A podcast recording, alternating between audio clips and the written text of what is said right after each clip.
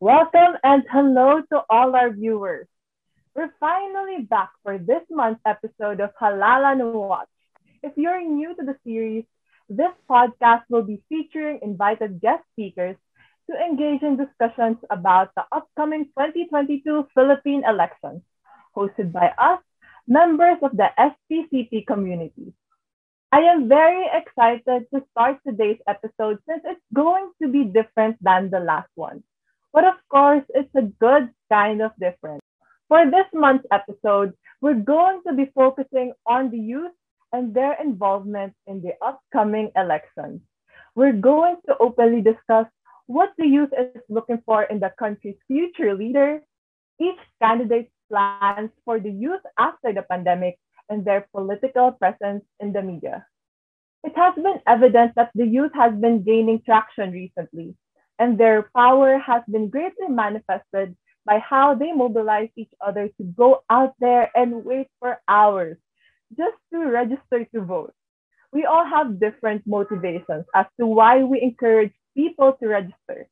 May it be due to the things we wish could have been improved or simply because we acknowledge that exercising our right to eventually vote is our civic duty that concretizes our aspirations for our country and benefits those who are unable to be deeply involved in this discourse. Regardless of our reasons, our power as a united bloc gave a great outcome as Comelec was able to report that their predicted new registrants of 4 million went up to 4.6 million. And with the extension in place last month, the 300,000 expected registrants went up to 400,000. With how the youth is utilizing their voice, it can be said that the numbers are proof of our power. But through this podcast, we will be more enlightened about the other facets of the youth when it comes to the elections. And to finally put everyone's waiting to an end, I am thrilled to introduce the guest that is joining us for today. It is none other than Bea Legaspi. And she was the president of Sanggunian of the Ateneo Senior High School, which is its highest student-led governing body during her senior year in high school. Now, she is currently a member of UPDS, otherwise known as the University of the Philippines Debate Society. And she has debated in 37 tournaments and also has appeared in the podcast Debatable with Nina and Kyle. She, has, she also had a TED Talk entitled Everything Sucks and It's Okay in a TEDx event in collaboration with youth at Ateneo Senior High School. So again, let us welcome our guest, Miss Bea Legaspi. Hello, Bea. Welcome to Halalan Watch. We're so happy to have you today. Please, Hello, I'm so happy to be here. Thank you so much for having me. I'm really excited. No, okay. 37 tournaments or more. Or is it more? Uh, it has or... increased since I'm at 80 right now. 80. Yeah. 80. Okay. So with that being said, can I say that also as part of the youth, you have placed yourself in, I can say like different perspectives since I think in debates you not only have to, do, to debate for the for the side that is for a certain issue or for a certain topic, but you also have to debate for the opposition or you get to choose. Yeah, the, uh, we don't really get to choose, so you definitely have to be randomized. And there are often circumstances where you might not fit in with what your position is ideologically, but sometimes you really just have to kind of figure out how you're going to find a way out of it and kind of argue for your side, even if you don't personally agree or you don't personally believe in it too much. So I think with that, that it's kind of briefed our viewers already as to how credible and knowledgeable Bea is when it comes to not just the youth, but also other perspectives that might come into place when the youth has to deal with certain situations. And now to start, we all know that the youth have become more active and vocal about their political stances and opinions and are better prepared now than any other time in the past to engage with the world. We can notice online that the youth have been more vocal and critical of certain leaders on their attitudes, statements, and responses to crisis. It's easier to view the different opinions of people all over the country, given that it only takes a few seconds to comment on a video or post, write something on one's timeline, or send out a tweet. So the main question is, is this type of interaction different from how the youth engages before? If yes, what changes have contributed to this? So I'm not too old, so I feel like I actually grew up a lot around technology as well. But honestly, given the pandemic and given how a lot more people are on TikTok more, are on different social media, especially because it's the main thing that we get to talk to people on, not necessarily anymore going out in the streets. I think it's massively different. The fact that when you go to a Facebook profile and you can see who they support already based on their Facebook profile or their cover photo, I think it's changed in multiple ways. The first thing is I think it has made a bit of echo chambers, if you will. So there are now more Facebook groups where people discuss or affirm their own beliefs. And while that is good in terms of being able to strengthen discussions, I do think at times it may be limiting in terms of how people are able to engage with people outside of their circles. Now that we're a bit more reliant on technology, technology itself also has its own algorithms, right? Social media shows you things that you already like.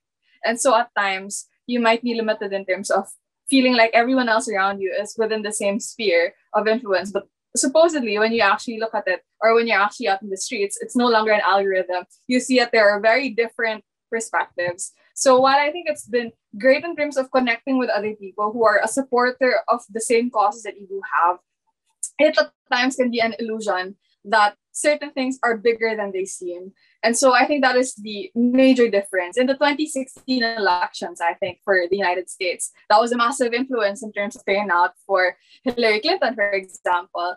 And I think that also is still a big thing here, especially when you have Twitter circles, very different from Facebook circles, which I think more of the youth are becoming more familiar with, especially because the youth are definitely more engaged with technology, more aware with it. But I think it's something that determines a lot of how we react. The second way I think a lot of technology and the social media platforms that you do mention. Change the way that we work is I do think social media requires a lot less time and effort to get the message across. I've had the privilege of seeing a lot of youth organizations and youth groups sprout a lot in the pandemic. So this is not necessarily just political and just election related, but you had a lot of publication materials being released about donation drives. And it's so much easier to reach people because at the moment you have a DP blast or something similar to that, other people can see it as well. And actually, the way that we talked over, like the way that you guys invited me is through email and actually talking to some mutual friends. So it's a lot easier than having to go to a cafe before where you'd have to talk through it, you'd have to go through orientations. So I think it's made it a lot easier as well to spread messages, which I think is great and in the same in a similar way you've also seen a lot of memes being posted about different political groups different political actors which now limits the amount of information you have per post. It's no longer very long posts. It's now because there's a shorter attention span you have to make it more compressed which i think is very interesting in a way that it makes it more accessible. But of course it's also a bit less nuanced in the way that we know obviously we don't have the time and effort to read through a lot of research material. Now it's through memes now it's through short form um, information which i think is interesting in the way that obviously it's a lot more flexible but i think um, something we should be noticing is that there's a bit less nuance in terms of how certain things are reacted and that's why there's a greater proliferation for example of things like fake news and inaccurate information. That definitely happens because it's a lot more accessible. So I'd say it's definitely a double-edged sword. Um, I am hoping that it continues to be a force for good as we go into the next few months of the 2022 elections. So you have presented two sides on social media. It's like what you said, it's a double-edged sword. It can be a force for good. Like there's a side that a force for good, but at the same time, since it's very accessible, it can be used for other things than good. So, how much do you think can social media, specifically political stances, how much can social media influence the pe- the political stances of people and how has social media influenced you? So I'll just start off with my personal experience because I feel like that's you know a bit easier to unpack because I think it's a very interesting question, like very big in terms of just political psychology. It's a whole field. I actually love it. Sort of my research interest, so it's very fun. Um, personally, I grew up, as I pointed out, in a very tech environment. So I grew up scrolling through Tumblr, understanding what racism was and, and all the different ideologies. And as I grew up, uh, obviously, I started becoming more active in Facebook groups, Facebook circles that showed me what political stances are, as well as Twitter um, so for sure, the understanding I have of certain ideologies came from school. Like I understood the history of the Philippines, edu- like educational systems, the ways of the political like the political spectrum in school, because that's something that's discussed there. But I only learned how to unpack it and how it's applied online, especially because I think online you get to have a lot more lived experiences. Like obviously when I'm in school, or at least the schools I went to before, it's quite sim- similar experiences with my classmates. But when you're online, you get to see how, oh, this is how liberalism is applied in a certain scenario. Oh, this is what equal opportunity actually means. And so I think social media and technology has definitely changed the way that I envision the political spectrum. It's no longer just left and right, but now it is welfare. Now it is how people's lives are at stake. And so I think that's also quite similar to a lot of other people. I see my sister who's growing up in a social media environment. I think as well being a lot more aware than what the school tells them in terms of how different social issues have become, especially when you have a lot of YouTube videos that is able to explain and unpack a lot of different things that are happening, like explaining the electoral systems of different groups or different countries, which I think is very interesting. So I think it's definitely become an alternative to what schools usually just talk about, which often has become quite divorced from our social media reality. Social media has filled that void and made it a lot easier for us to connect with other people, live their own lived experiences, as well as to understand how it happens outside of our current societies.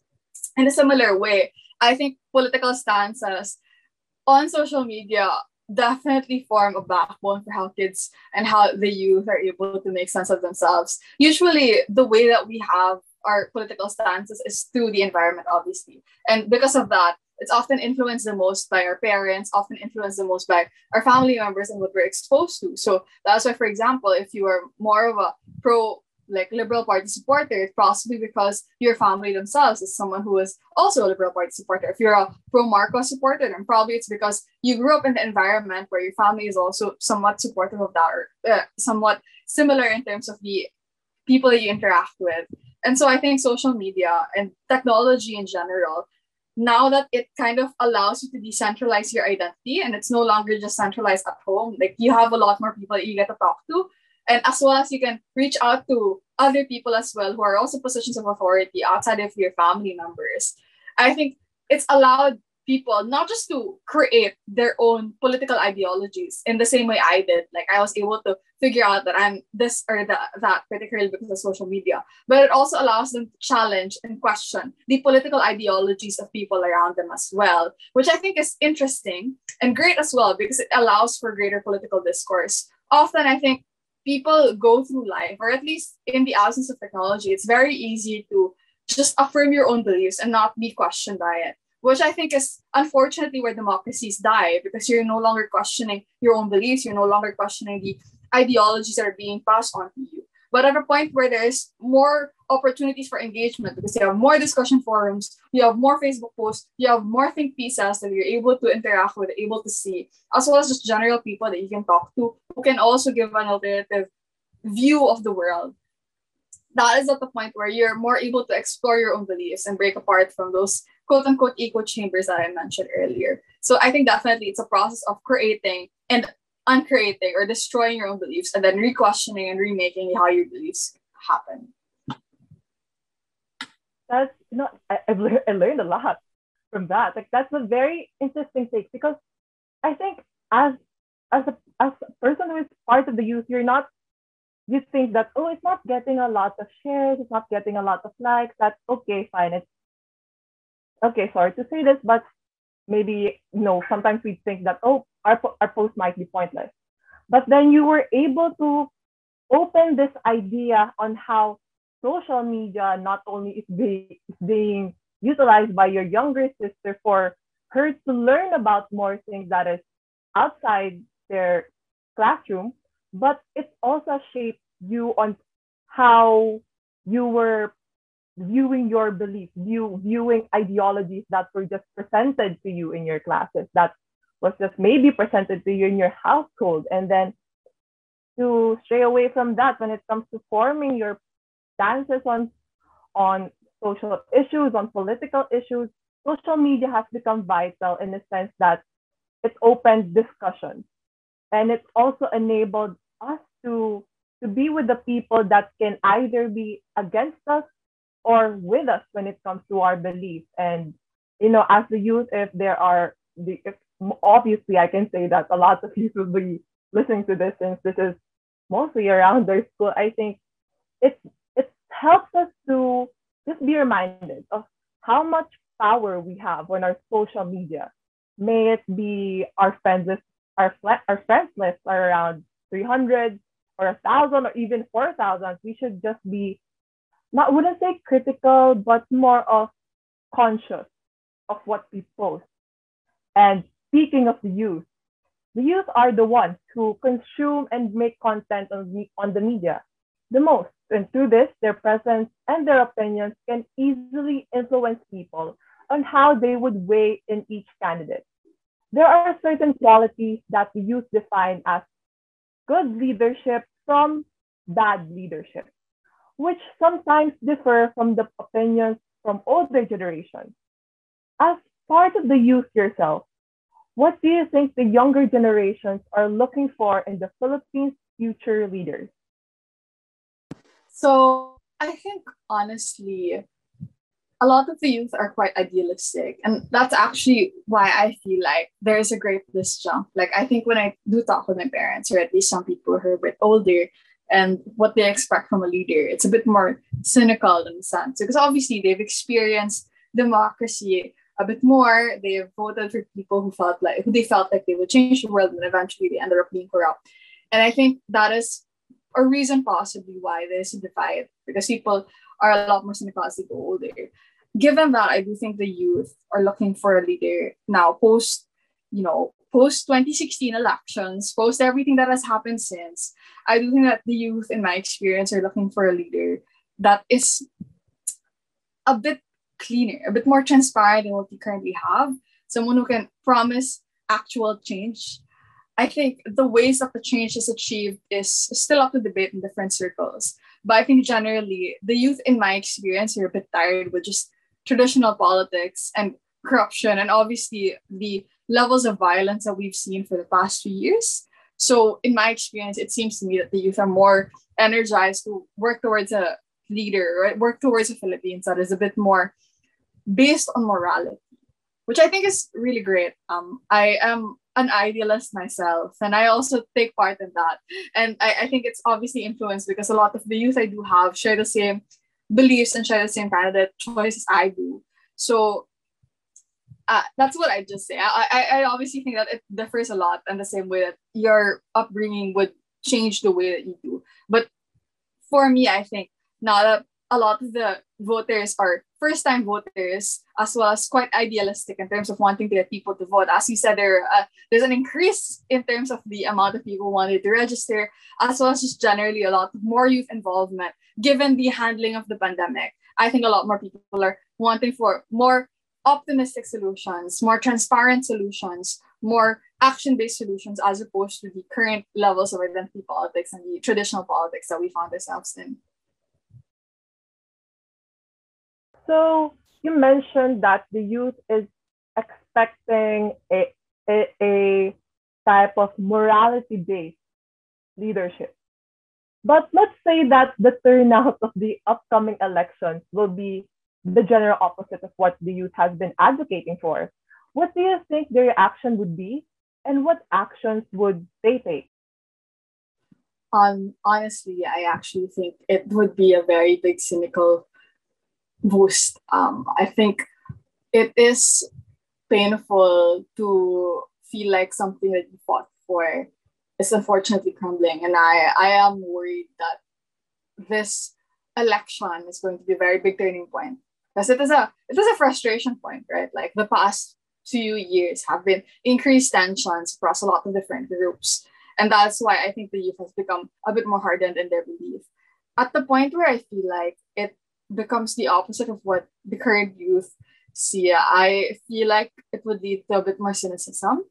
Um, but I think it would happen in different ways. So I think the youth who would become a bit more cynical would be unfortunately a level of um, apolitical as well moving forward. I, I hope that is not the case, but I do think that the majority would likely go back and be political as well.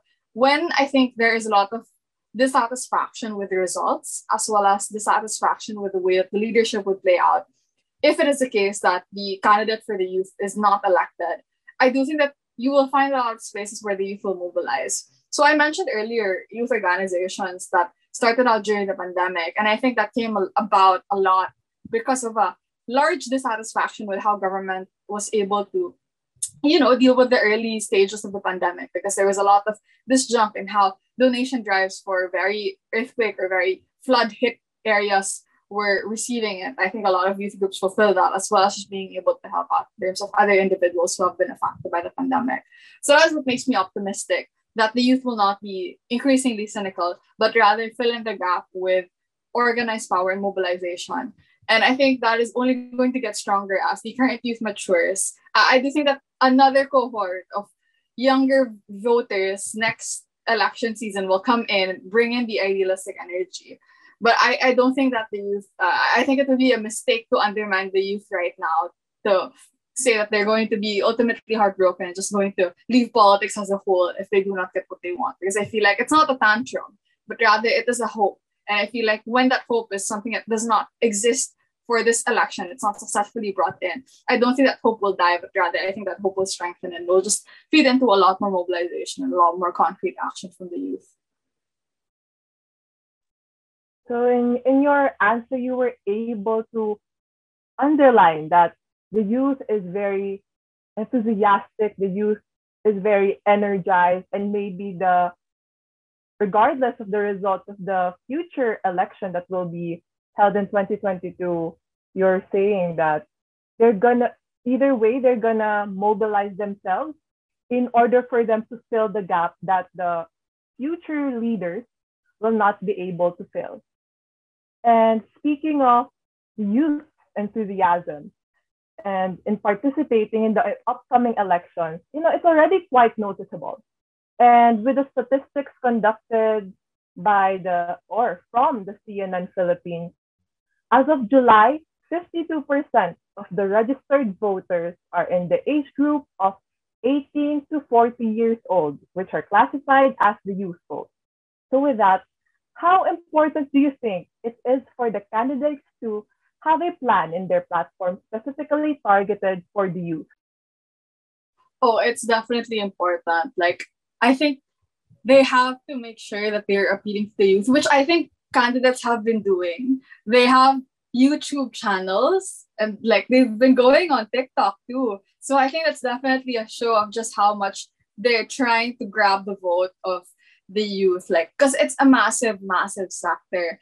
And I think obviously the youth right now, as you mentioned, is very, very interested in participating, participating in the turnout. So I think it's very crucial if they do wanna win um, I think secondly as well, a lot of the older voters are quite set in the ideologies that they have. So if you're a voter who has historically been a supporter of a particular party, historically been a voter of a particular cult of personality or something like that, I do think it's a bit harder for you to change your minds as opposed to the youth who are, you know, coming from fresh from high school graduates, current university students, etc. These are individuals who are still a lot more open to different principles, different ideologies, and different campaigning. And as well as these are people who also are probably pondering on their vote a lot more because, again, this is their first time voting. So I feel like it is incredibly crucial for a lot of politicians to indeed target the youth and make sure that they are setting up policies, sure, but also making their political campaigns attractive to these voters because these voters are often the ones who, while they are new, are also a lot more critical of what's happening because they are the ones who are again like they haven't had previous experience to rely on. So I think it's incredibly crucial for them to use the votes of the youth. So speaking of policies for the youth, what issues concerning the youth should definitely be prioritized? I think one is indeed the ways that schools are being run during the pandemic. I know that some schools are planning to go back offline soon. Um, and my own school, like the university I'm in, is still planning.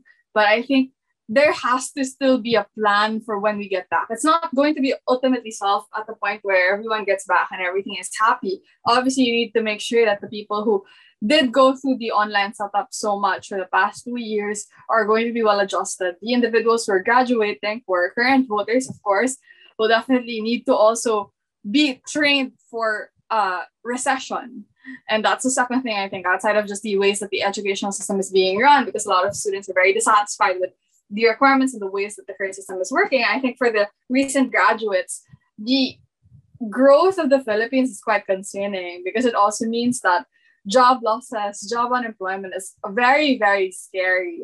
And I think being able to promise that unemployment is going to be less, or at least the employment rate is going to be stable, is definitely something that should be in the cards for a lot of these politicians. Making sure that the economy is something that's clear and stable and that there's a clear plan, as opposed to just saying, oh, it's just something that we'll solve later on. I think a lot of these younger voters really are at the point where they're having an existential crisis. And I say that as well as a college student who's also worried about the job market as a graduate. Like it really has to be clear what the plan is. And I know that's something that a lot of people also share with me. Um, I think, of course, lastly, and while generally I don't think this is just a youth specific thing, but I think as well, just in terms of how you know the healthcare system is going to be strengthened moving forward is definitely quite crucial.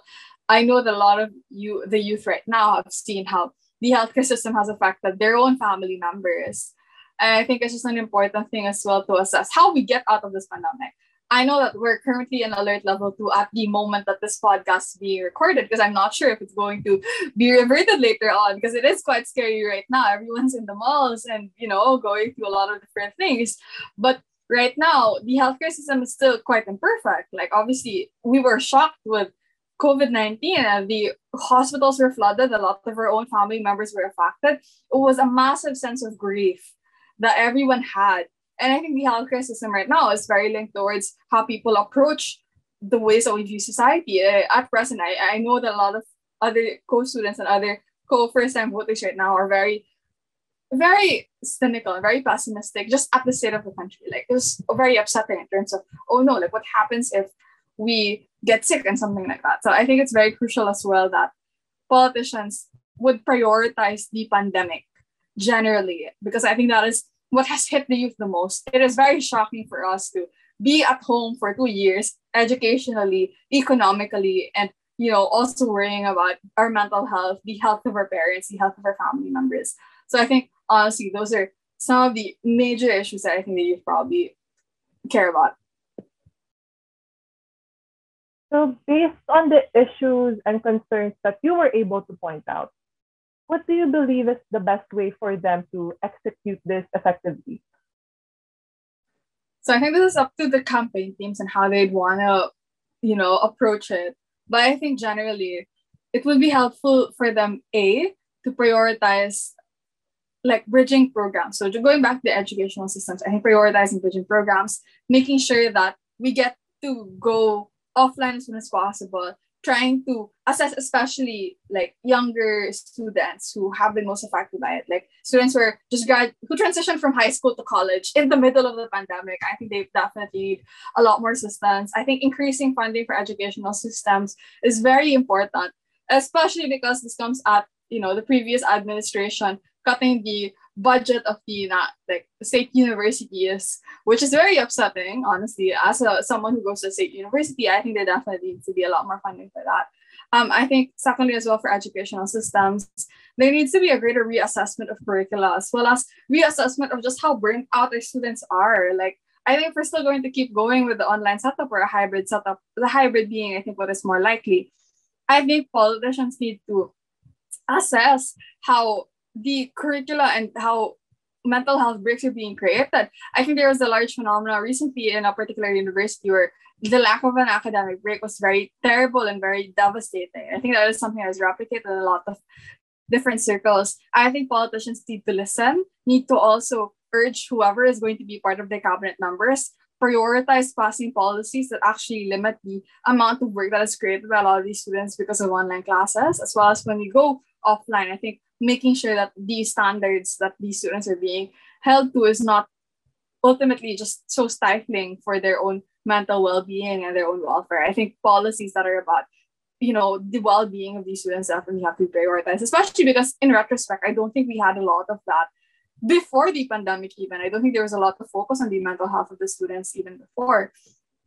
Um, I think secondly as well, there definitely has to be, uh, sorry, thirdly as well, I think there definitely has to be a focus on the standards of teaching. So going online has showed us that a lot of the modules by the Department of Education itself might not be as perfect. When you saw a lot of memes at the start of the pandemic where they're not perfect, I think politicians need to focus on educational systems, like how history is being taught to students, how social sciences are being taught to students, how very basic concepts are being taught to students, especially because, of course, there's a great inequality in our educational system that I think has to be fixed that definitely has to be prioritized as well.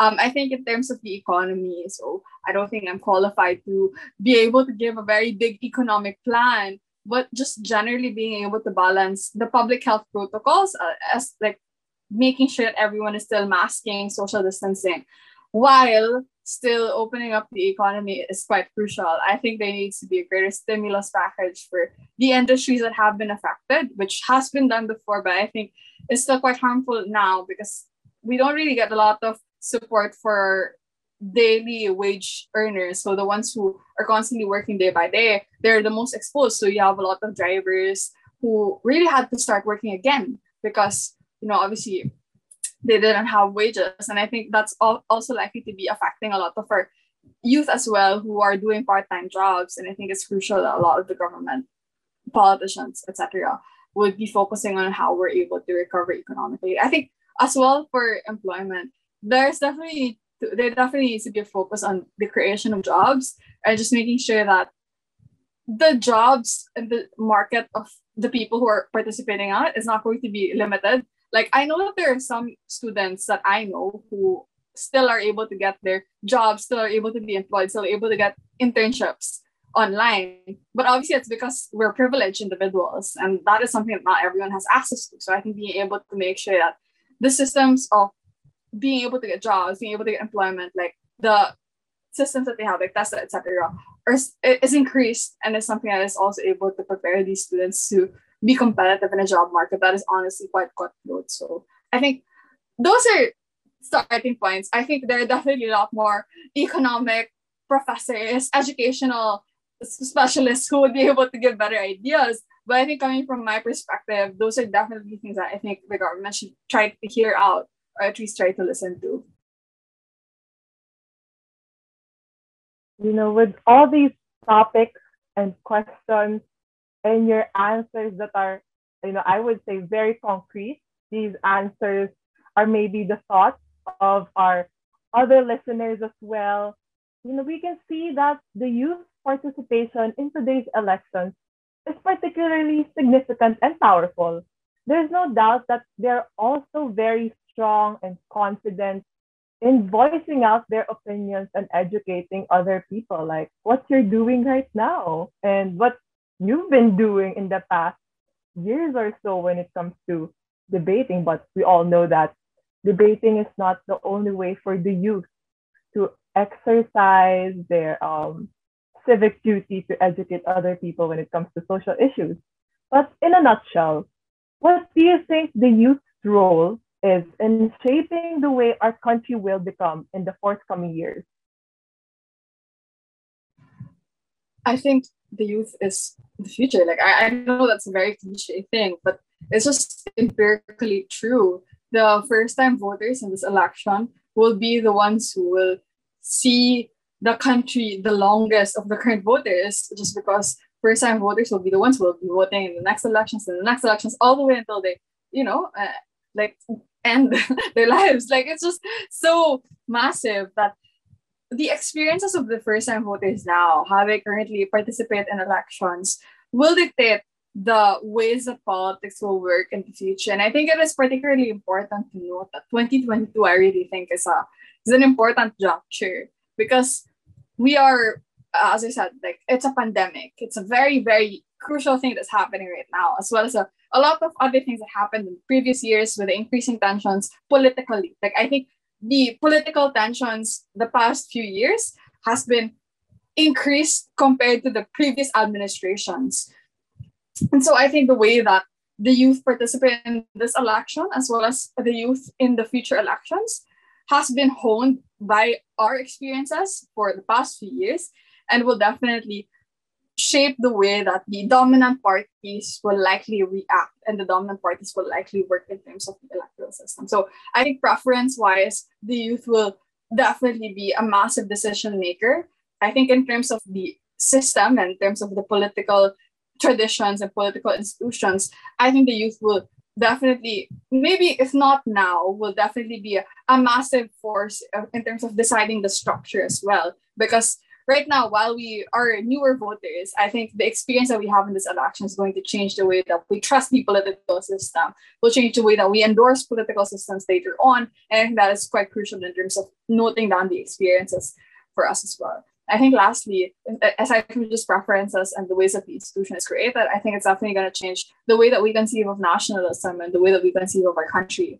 Like I think the way that we view our relationship with the Philippines and we view the relationship that we have with the government in terms of it either being pessimistic or optimistic, in terms of either being nationalist or quite, you know, upset with the ways that the current system is being worked, is definitely something that is going to be affected by the elections. And by virtue of that, the system is also going to be changed by the youth. And I think because of the ways that our attitudes are also going to shape the political system and the ways that the country as a whole is formed, I think it is a massive societal shift that the youth has in their hands.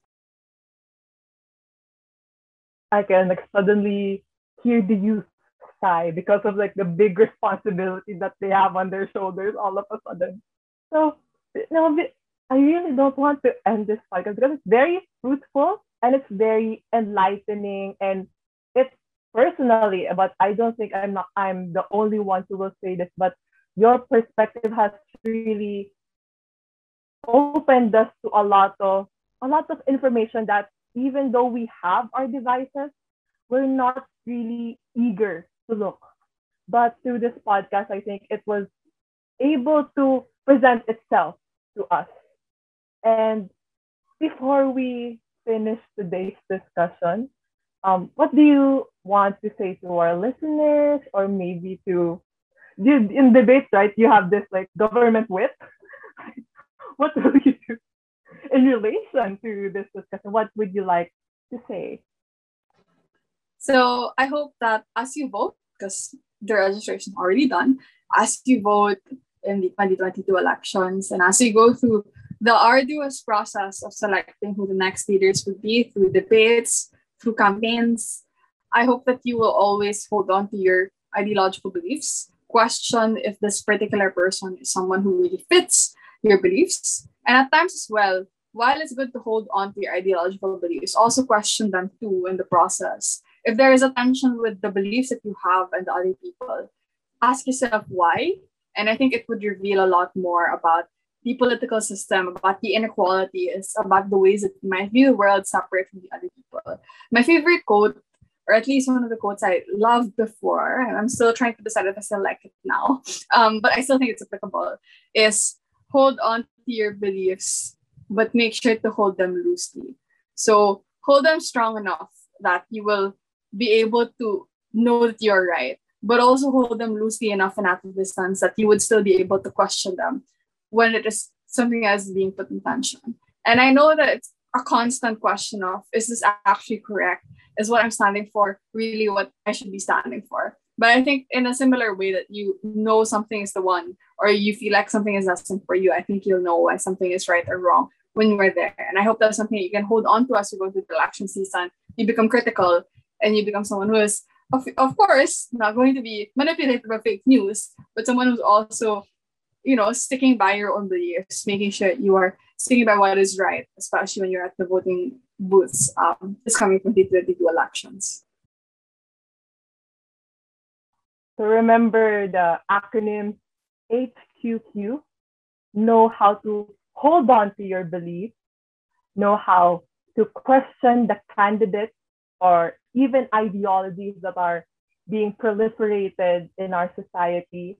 And also know how to question whether your your ideologies are still mirroring what you think is right for our country. You know, that that whole this whole conversation and even that very last tip you have given us is truly enlightening. It is nice to be able to talk and discuss youth involvement from the perspective of the actual youth. I'm glad that we were able to cover such topics that most of our audience can relate to. Thank you, Bea, for taking your time and sharing your insights. I definitely enjoyed having this discussion with you and be able to hear your fresh takes. So do you have any last words for us, like very last words? I hope you guys enjoy the process of figuring out who you are. I think that's understated. It is fun to know what you believe in, fun to believe that you can make change, and fun to create that change as well when you eventually vote. I think that is the unique part of being a young person in a tumultuous political system. So I hope that in the process of HQQ, which I think is an actually really fun acronym, I hope that you also make sure that you get other people to vote and make sure you also yourselves have fun in the process. I you know I do hope that everybody gets to take note of all of all her answers, especially the last two. And you know, since right now we're going to end our we're going to officially end our podcast, but before we do, before we end this podcast episode, we hope that you have learned a thing or two from today's episode. Don't forget to stay updated with our Halalan Watch episodes, and you may follow us on Twitter, Instagram, and Facebook under SECP Halalan Watch. Thank you for listening to this Halalan Watch podcast episode, and stay tuned. Stay tuned in for our next episode on the 2022 Philippine elections. Once again, thank you, Bea. Thank you, thank you so much and thank you everyone for listening.